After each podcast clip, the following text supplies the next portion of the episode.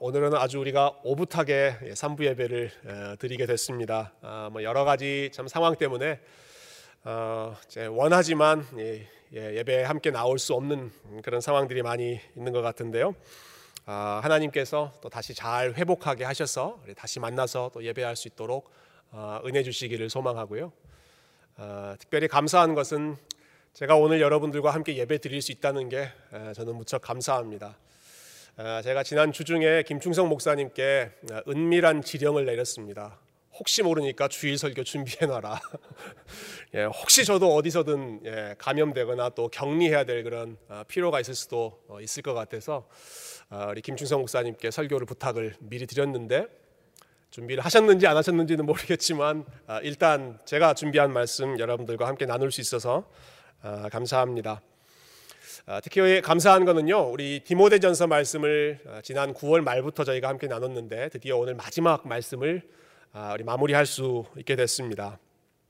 디모데전서 말씀 여러분 잘 기억하시겠지만 사도 바울이 사랑하는 후배 디모데에게 주신 말씀이었고, 또 디모데가 목회하던 교회 에베소 교회에 주셨던 말씀입니다. 경건한 교회를 이루려면 어떻게 해야 되는가, 여기에 대해서 아주 집요할 정도로 A부터 Z까지 하나하나 다 가르쳐 주었죠.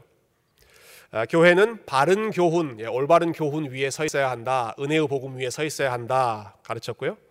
교회는 기도하는 공동체여야 한다, 여러분 기억하시죠? 또 좋은 리더들이 있어야 한다, 또 좋은 리더들을 존중해야 하고 서로 성도들 간에 함께 존경의 마음을 가져야 한다. 그리고 마지막 부분으로 가면 교회는 결국 함께 경건을 훈련하는 공동체이다. 경건에 이르기를 힘쓰는 이것을 함께 훈련하는 공동체가 교회라고 가르쳤습니다. 그래서 저희 교회의 올해 표어도 여러분 기억하시죠? 경건에 이르도록 훈련하라. 우리 장로님께서 기도 중에 또 언급해 주셨지만 경건에 이르도록 훈련하라, 이것을 우리 교회의 한 해 목표로 삼았습니다. 기억하기 위해서 한 번 더 저를 좀 따라서 해보시죠. 경건에 이르도록 훈련하라. 경건에 이르도록 훈련하라. 디모데전서의 그 핵심을 한마디로 우리가 이렇게 정리할 수 있을 것 같아요. 근데 디모데전서를 마무리하면서 경건에 이르도록 훈련하는 것이 중요하다는 사실을 강조하면서 바울이 마지막 부분에 언급하고 있는, 꺼내고 있는 주제는, 여러분 오늘 읽어보시니까 어떤 주제를 이야기하는 것 같습니까? 돈에 대해서 언급합니다. 부자들에 대한 경고, 부자들에게 주는 디렉션, 이것이 디모데전서의 마지막 내용입니다. 아마 바울의 마음 가운데는 경건 생활을 위해서, 우리 경건을 지키기 위해서 반드시 다루어야 하는, 절대로 그냥 지나갈 수 없는 주제가 이 돈, 소유, 부 이런 주제이기 때문에 이 주제를 마지막으로 다루고 있는 것 같습니다. 제 생각에는 디모데전서 이 6장 이 편지는요, 오늘 본문의 내용으로 끝나기보다 사실은 지난주의 내용으로 끝나는 게 훨씬 더 자연스러워 보입니다. 제 생각입니다만은 훨씬 더 그 구조상 봤을 때 더 매끄러워 보여요. 오늘 17절부터 읽었죠. 그 앞에 16절을 한번 보시겠어요? 우리가 지난주에 봤던 마지막 말씀입니다. 이렇게 끝나죠. 오직 그에게만 죽지 아니함이 있고 가까이 가지 못할 빛에 거하시고 어떤 사람도 보지 못하였고 또 볼 수 없는 이시니 그에게 존귀와 영원한 권능을 돌릴지어다. 아멘.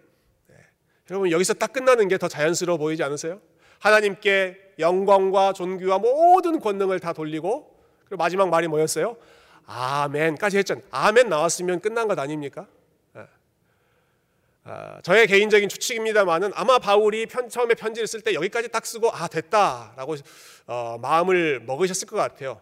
됐다 이제 보내자 하다가 아니야, 마음에 놓이지 않는 게 있어, 한 번 더 당부해야 될 게 또 있어, 그래서 아멘까지 다 이야기하고 한 번 더 이야기하는 게 이 세대의 부한자들을 위한 권면의 말씀이 오늘 본문의 마지막 말씀으로 나옵니다.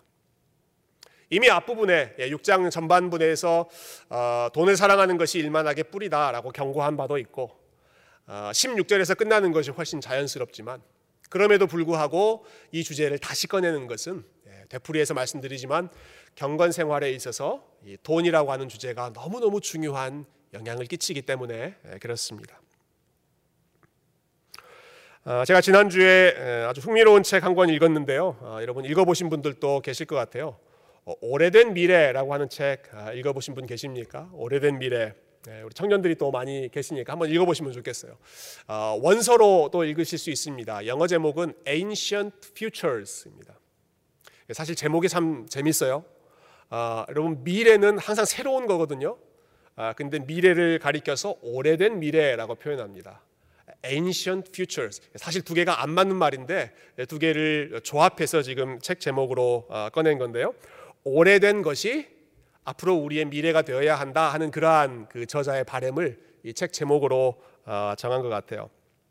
어떤 책인가?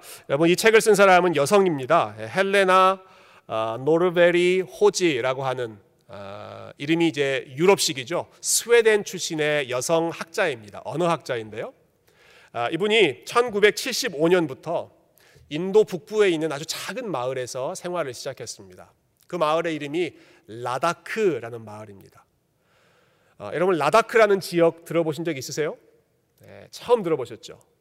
저도 이번에 이 책을 읽으면서 처음 들어봤습니다. 라다크라고 하는 마을, 이 사람이 1975년에 그 마을에서 생활하기 전까지 서양 사람이라고는 발을 들여보지 않은, 서양의 문명이 전혀 물들어 있지 않은 그곳이 이 라다크라는 지역이었습니다. 그래서 사람들이 자연 있는 그대로 살아가는 것입니다. 소들을 키우고, 또 산 지역에서 보리를 키우고, 모든 것을 자급자족하면서 공동체 생활을 하는 그 사람들이 이 라다크 사람들이었습니다.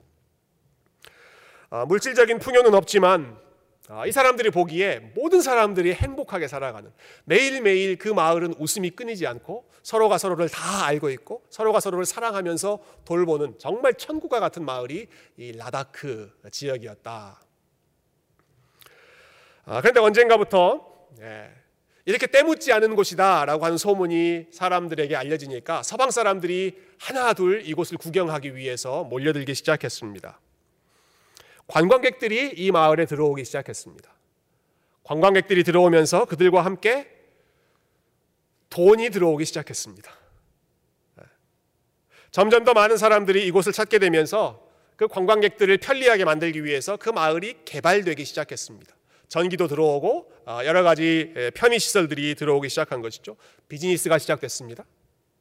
마을 사람들 사이에 서로 더 많은 관광객들을 본인들이 가이드하려고 경쟁하는 일들이 시작됐습니다. 예전에는 천진난만했던 아이들이 언젠가부터 지나가는 관광객들에게 돈을 구걸하는 모습을 보이기 시작했습니다. 그래서 사람들 사이에 빈부의 격차는 점점 커지고, 그전까지는 모든 상황 속에서 만족했던 사람들의 마음속에 자기들보다 더 발전한 문명, 헐리우드와 비교하고 뉴욕과 비교하고 유럽의 여러 발달된 도시들과 자기들을 비교하면서 조바심을 갖게 되고 불만을 갖게 되고 사람들 사이의 관계가 점점 멀어지는 모습.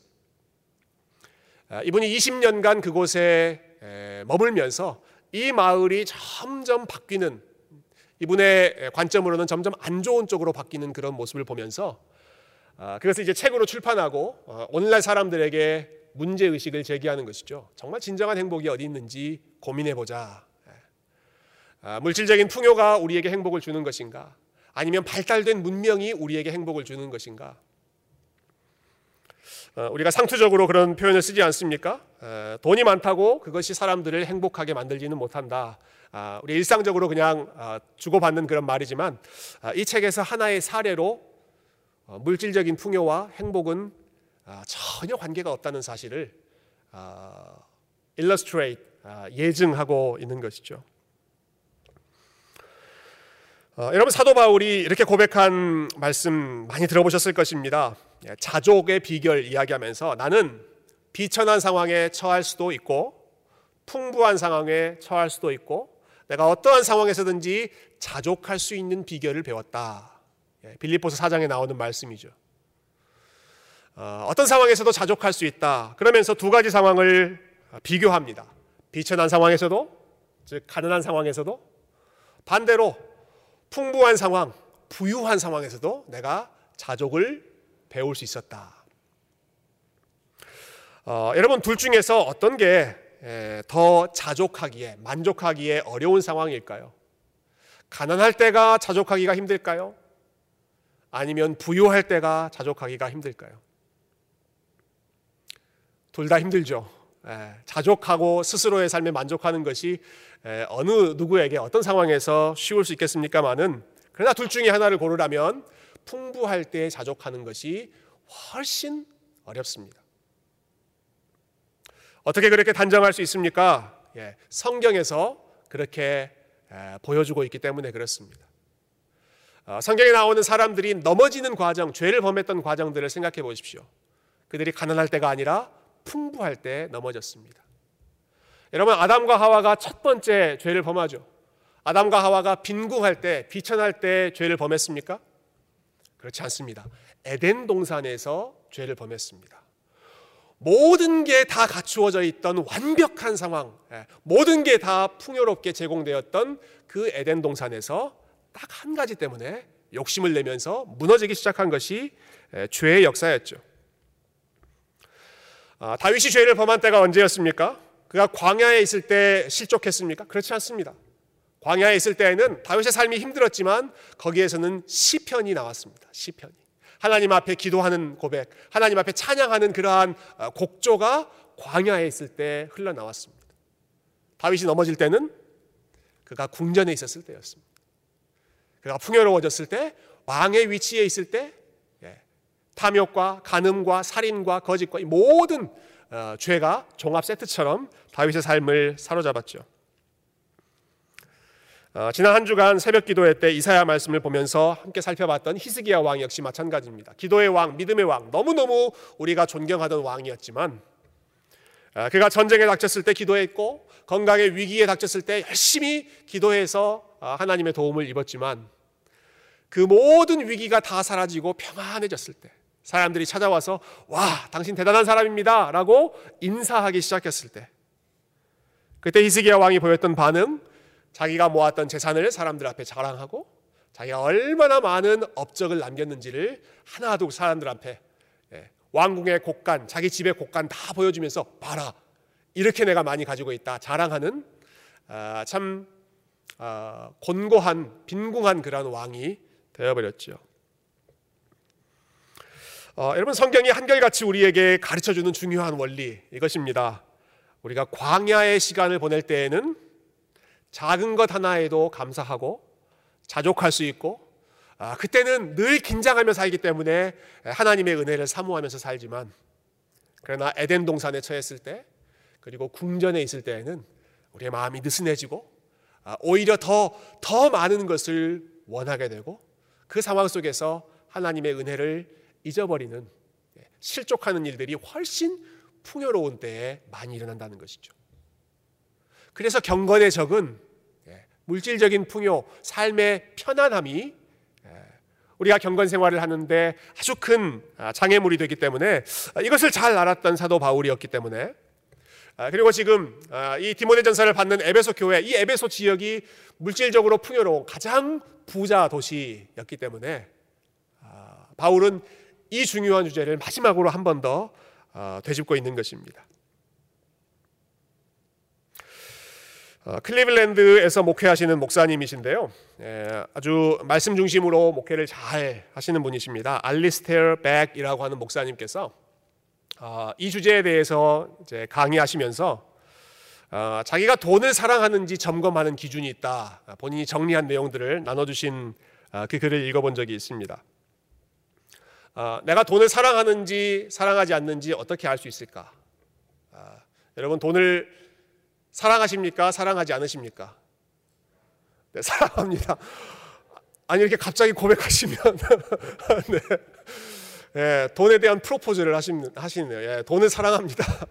예, 누구나 사실 돈을 사랑하는 마음이 있죠. 근데 이분이 정말 돈을 사랑하는지 사랑하지 않는지 이런 기준을 가지고 한번 적용해보라고 가이드라인을 주세요. 7가지 증상이 있으면 이건 내가 돈을 사랑하고 있다는 증거다. 첫 번째, 하루 종일 돈에 대한 생각으로 가득 차 있다. 유튜브를 통해서든지 사람들과의 대화를 통해서든지 늘 돈에 대한 이야기가 끊이지 않는다. 특별히 요즘에 유튜브에서 가장 인기 있는 채널들 보면 대부분 경제와 관련된 채널들이죠. 그래서 어떤 문화평론가가 이런 말씀하셨던 게 기억납니다. 예전에는 하나님의 그 신의 뜻을 사람들에게 알려주는 신탁을 전달해주는 사람이 제사장이었는데, 지금은 앞으로 오르는 주식 종목을 알려주는 사람이 제사장이다. 앞으로 땅값이 오르는 그 지점을 찍어주는 사람이 이 시대의 제사장 역할을 한다. 사람들이 다 그쪽으로 몰린다는 것이죠. 두 번째 증상입니다. 다른 사람이 돈을 많이 벌었다는 소식을 들으면 배가 아프다. 세 번째, 돈을 열심히 추구하는 과정에서 가까운 사람들, 가족들에게 소홀히 한다. 네 번째 증상, 다른 사람들의 경제적인 필요, 어려운 사람들을 눈을 감고 모른 척한다. 다섯 번째, 내가 가지고 있는 돈 혹은 가지고 있는 재산이 사라지는 상황을 머릿속으로 상상하면 온 몸이 두려워서 마비된다. 여섯 번째, 이건 특별히 이제 신앙생활과 관련이 있는데요. 내가 하나님 앞에 드리는 것은 첫 열매가 아니라 나머지이다. 영어로는 이런 표현을 썼더라고요. First fruit을 드리는 것이 아니라 left over를 드리고 있다면, 나의 소유 중에 가장 첫 번째를 귀한 것 하나님 앞에 드리는 것이 아니라 다 쓰고 남은 것 중에 일부를 하나님 앞에 드리고 있다면 그 사람은 하나님보다 돈을 더 사랑하고 있다는 증거다라는 것이죠. 마지막 일곱 번째입니다. 내가 그리스도 안에서 어떤 존재인가 보다 내가 얼마를 가지고 있는가, 이것으로 나의 성공과 실패를 측정한다. 여러분, 이 중에 몇 개가 해당되십니까? 혹시 나는 하나도 해당이 안 된다라고 생각하시는 분, 이미 이야기하신 것처럼 돈을 사랑합니다라고 고해성사까지 벌써 하셨는데요. 아마 여기에 걸리지 않는 사람 한 명도 없을 것입니다. 돈을 싫어하는 사람이 세상에 어디 있겠습니까? 우리 모두가 다 돈을 사랑하고 좋아하고 돈의 유혹에 약한 사람들이죠.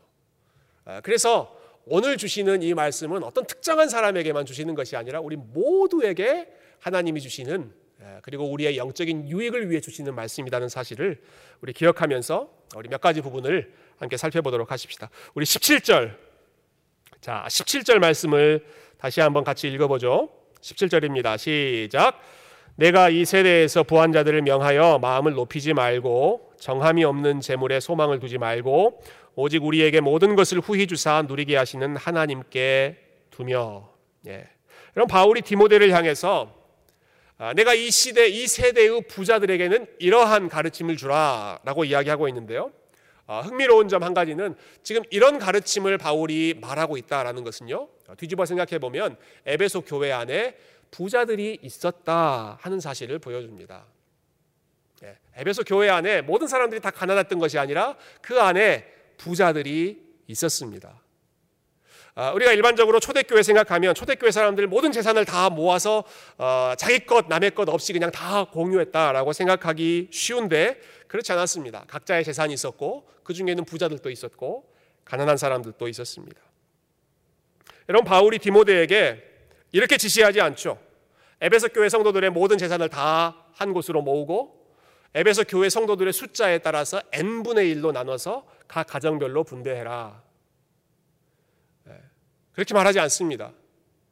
만약 우리 교회 안에서 그렇게 한다면 우리 교회 성도님들의 monthly income을 다 모아서 가족 숫자대로 n분의 1로 나눠서 다 가족별로 나눠준다면 아마 저희 집이 제일 혜택을 많이 받을 겁니다. 가족 수대로 n분의 1로 한다면 그렇겠죠. 바울이 그렇게 이야기하지 않습니다.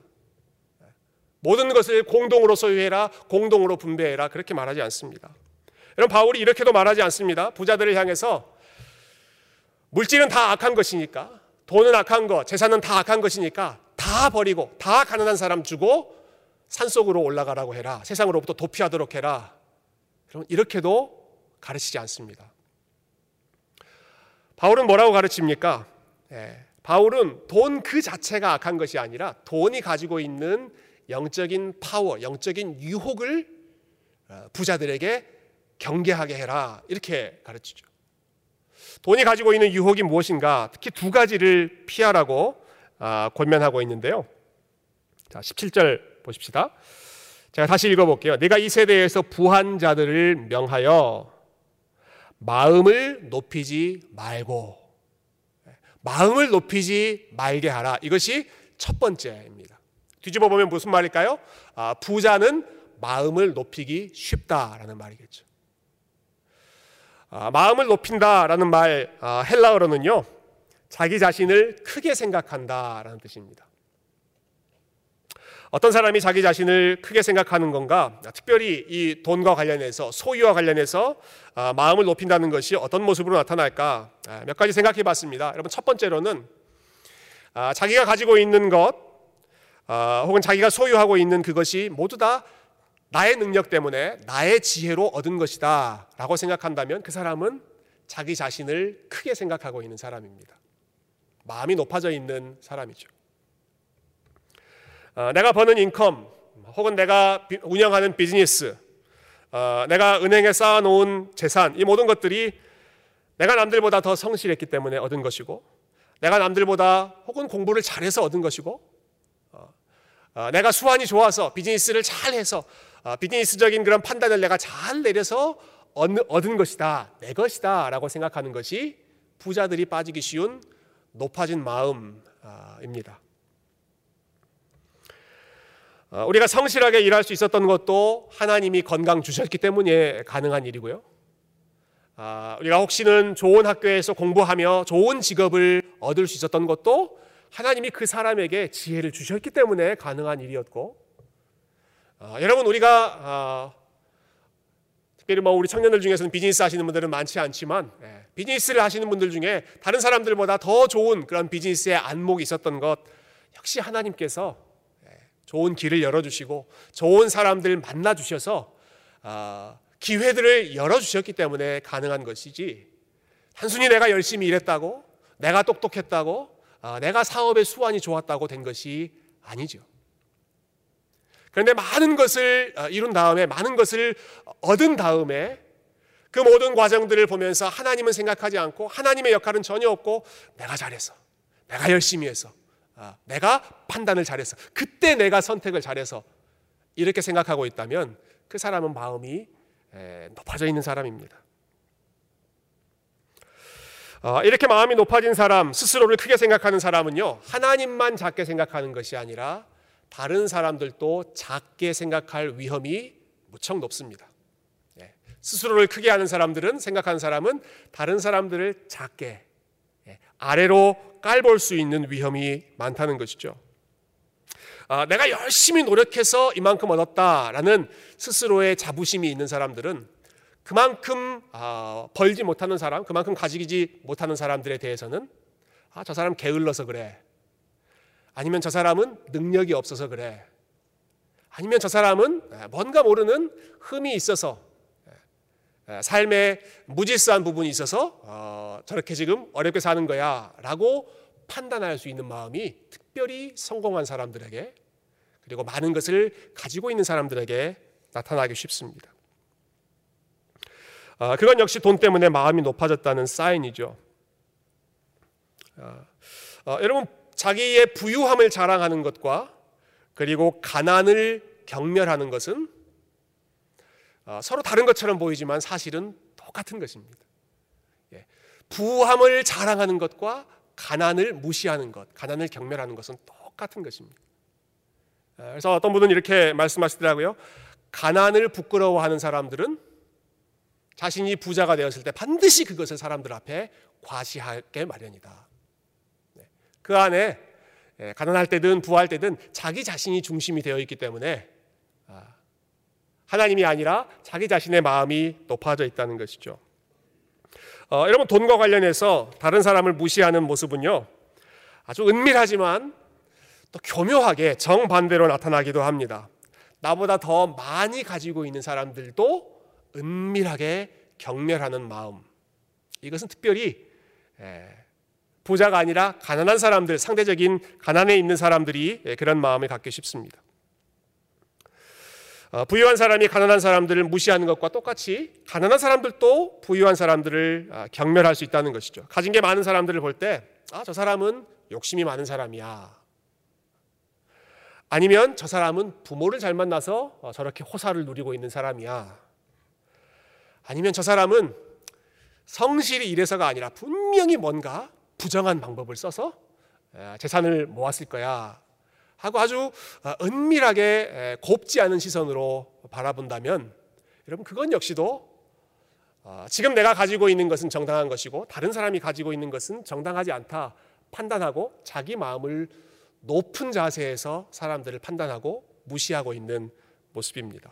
특별히 돈과 관련해서 이러한 자기의 의의를 주장하고 자기를 높이는 마음이 무척 나타나기 쉽기 때문에 사도 바울이 부자에 대한 첫 번째 권면이 뭐라고요?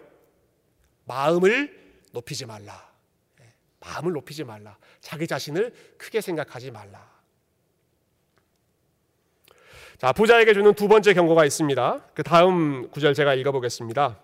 마음을 높이지 말고 정함이 없는 재물에 소망을 두지 말고 오직 우리에게 모든 것을 후히 주사 누리게 하시는 하나님께 두며. 무엇을 하지 말라는 경고가 또 한 번 나오죠. 정함이 없는 재물에 소망을 두지 말아라. 여러분 여기 정함이 없다라는 것은요 부정하다는 뜻이 아닙니다. 재물 그것은 부정한 것이다, 재물 그것은 더러운 것이다, 지금 그런 말을 하는 것이 아니라 정함이 없다는 것은 unstable하다라는 것입니다. 정해져 있지 않다, 고정되어 있지 않다라는 뜻입니다. 바울이 가르쳐주는, 그리고 성경이 가르쳐주는 재물에 대한 태도, 돈에 대한 태도는 돈은 안전한 것 같지만 불안하다라는 것입니다. 영어 성경은 이 구절을 The uncertainty of the riches 이렇게 표현하고 있더라고요. 재물은 certain, 확실한 것이 아니라 uncertain한 것이다. 여러분 그런 생각하고 계십니까? 여러분 돈은 uncertain하다라고 생각하십니까? 돈은 불안하다라는 생각하십니까? 아니 돈처럼 안전한 것이 없는데, 확실한 것이 없는데 혹시 그렇게 생각하지 않으십니까? 역시 어떤 주석가가 이렇게 표현했더라고요. The only certain thing about money is it is uncertain. 돈에 대해서 유일하게 확실한 것은 그것이 uncertain한 것이다. 저는 비즈니스를 해본 적도 없고 돈을 크게 가져본 적도 없지만 비즈니스를 해보신 분들 이야기 들으면 정말 돈이 왔다가 사라지는 것 순식간이다 라는 말씀도 많이 하시고요. 여러분 주식시장이 갑자기 폭락한다든지 부동산 시장이 무너진다든지 그런 걸 보면, 그런 걸 경험할 때 모든 것이 사실은 거품이었다 하는 것을 우리가 깨닫게 되죠. 그럼 외부적인 변수가 생기지 않다고 하더라도, 내가 쌓아놓은 것이 다 안전하게 있다고 하더라도 그것을 사용할 나 자신의 삶이 흔들려 버린다면, 내가 건강에 이상이 생기고 내 삶에 무슨 큰 사고가 일어나고 한다면, 여러분 그런 것처럼 불확실한 불안한 상황이 어디 있겠습니까? 돈이 있으면 내 삶이 확실하겠지, 안정되겠지라고 기대하지만 오히려 돈이 많아질수록 걱정도 많아지고 스트레스도 많아지고 점점 더 불안해진다 하는 사실들을 많은 사람들이 이야기하지 않습니까? 왜 그런가? 오늘 성경이 말씀하시는 것처럼 돈은 그 본질이 unstable한 것이기 때문에, 불확실한 것이기 때문에 라는 것이죠. 그래서 바울은 정함이 없는, 이렇게 확실치 않은 재물에 소망을 두지 말고 그 대신에 무엇에 소망을 두라고 권면하고 있습니까? 그 뒤에 이어지는 말씀 17절 뒷부분 제가 다시 읽어보겠습니다. 오직 우리에게 모든 것을 후히 주사 누리게 하시는 하나님께 두며. 자, 부자들에게 주는 권면입니다. 마음을 높이지 말고, 그리고 정함이 없는 재물에 소망을 두지 말고 어디에 소망을 두라고요? 하나님께 소망을 두라. 하나님께 소망을 두라. 하나님만 정함이 있는 확실한 분이시기 때문에 그분께만 소망을 두라는 것입니다. 그러면서 이 하나님이 어떤 분이신지를 참 아름답게 묘사하고 있죠. 하나님 앞에 나오는 그런 단어들을 여러분 한번 주목해 보십시오. 하나님 어떤 분이신가? 그분은 오직 우리에게 모든 것을 후히 주사 누리게 하시는 하나님이시다.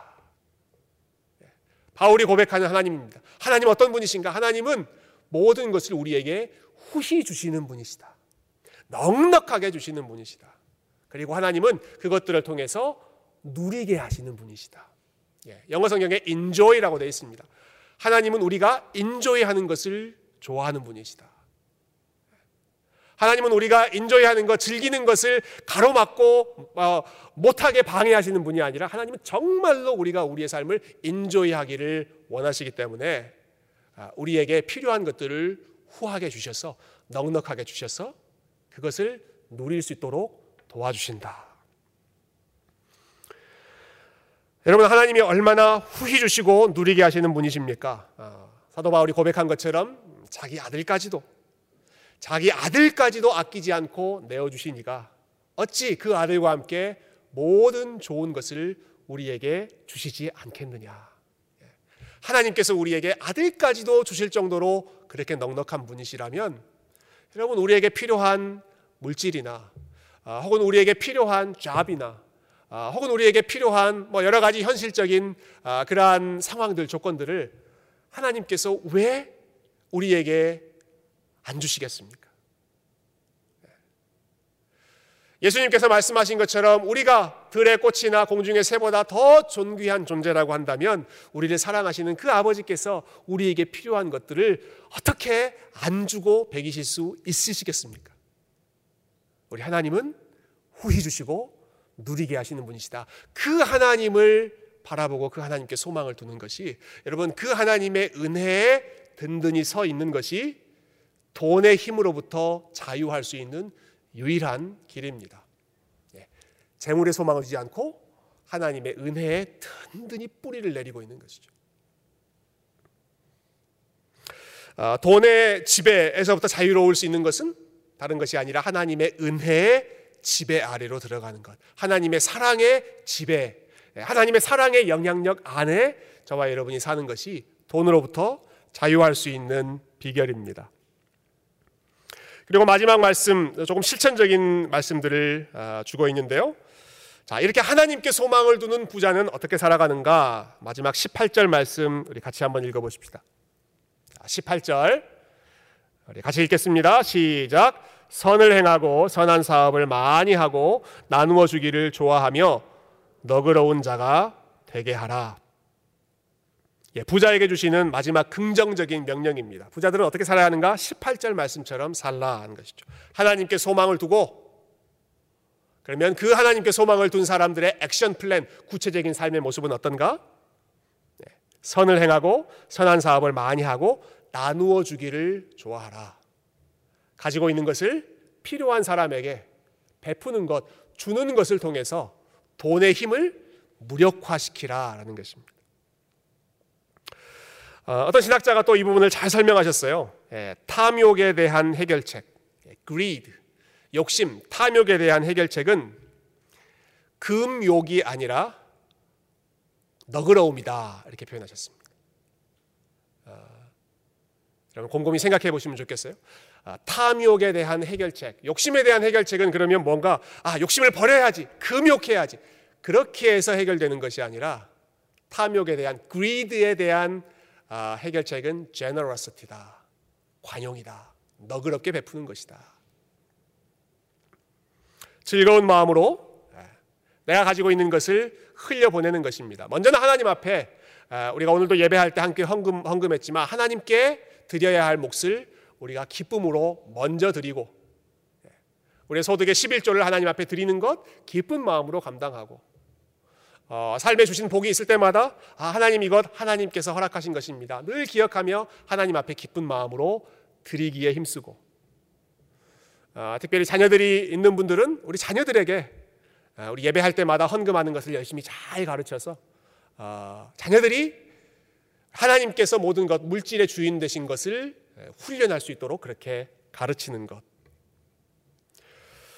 뿐만 아니라 사람들을 향해서도, 우리 주변에 어려운 가족이 있을 때, 어려운 이웃이 있을 때, 여러분 주변에 우리 공동체 안에 좀 힘이 지쳐있는 어려운 사람들이 있다면 여러분 그들에게 격려하고 물질로 함께 응원하고 밥도 맛있는 것 좀 사주시고 함께 교제하면서 그들에게 넉넉한 마음을 함께 나누는 것이 하나님께서 기뻐하시는 넉넉한 경건한 부자의 너그러운 마음입니다. 먼저는 하나님이 주인 되신 것을 인정하고, 그리고 기회가 있는 대로 하나님께서 주신 것으로 좋은 일에 열심히 기부하고, 사람들과 함께 나누고, 사람들에게 베푸는 일에 헌신할 때, 여러분, 그것이 나를 가져야 네가 행복할 수 있다, 만족할 수 있다, 안전하다라고 우리를 사로잡으려고 하는 그 돈의 힘을 무력화시키는, 그 힘을 약화시키는 지혜로운 방법이라고 하는 것이죠. 예, 말씀을 정리하십시다. 사랑하는 성도 여러분, 제가 오늘 설교의 제목을 경건한 부자라고 붙였습니다. 여러분, 경건한 부자는 얼마나 많이 가지고 있는 사람, 그것으로 우리가 측정할 수 있는 것이 아니라, 경건한 부자는 하나님의 은혜로 마음이 넉넉하게 채워져 있는 사람입니다. 주신 분도 하나님이시고 거두어 가신 분도 하나님이신 것을 믿기 때문에 내가 가지고 있다는 것으로 마음이 높아지지 않습니다. 내가 잘해서 이것을 누리고 있다고 착각하지 않습니다. 혹은 반대로 나에게 없다고 해서 초조해하거나 불안해하거나, 혹은 있는 사람들에 대해서 불편한 마음을 갖지도 않습니다. 하나님이 주실 수도 있고, 하나님이 거두어 가실 수도 있고, 하나님이 물질의 주인이신 것을 인정하는 믿음의 마음이 훈련되어 있는 것이죠. 하나님이 주인이시기 때문에 하나님께 드리는 일에 있어서도 인색하지 않고, 기쁘고 감사한 마음으로 즐겁게 물질로 헌신하고, 하나님이 나에게 너그러운 분이셨기 때문에 나 또한 다른 사람들에게 너그럽게 움켜쥔 손을 펼칠 수 있는 이러한 넉넉한 마음이 하나님이 기뻐하시는 경건한 부자의 아름다운 모습인 줄로 믿습니다. 저와 여러분이 우리 아틀란타 세교회 안에 이와 같은 경건한 부자들이 많아질 수 있기를, 저와 여러분이 이와 같은 믿음의 부자들이 다 될 수 있기를 주님의 이름으로 축원드립니다.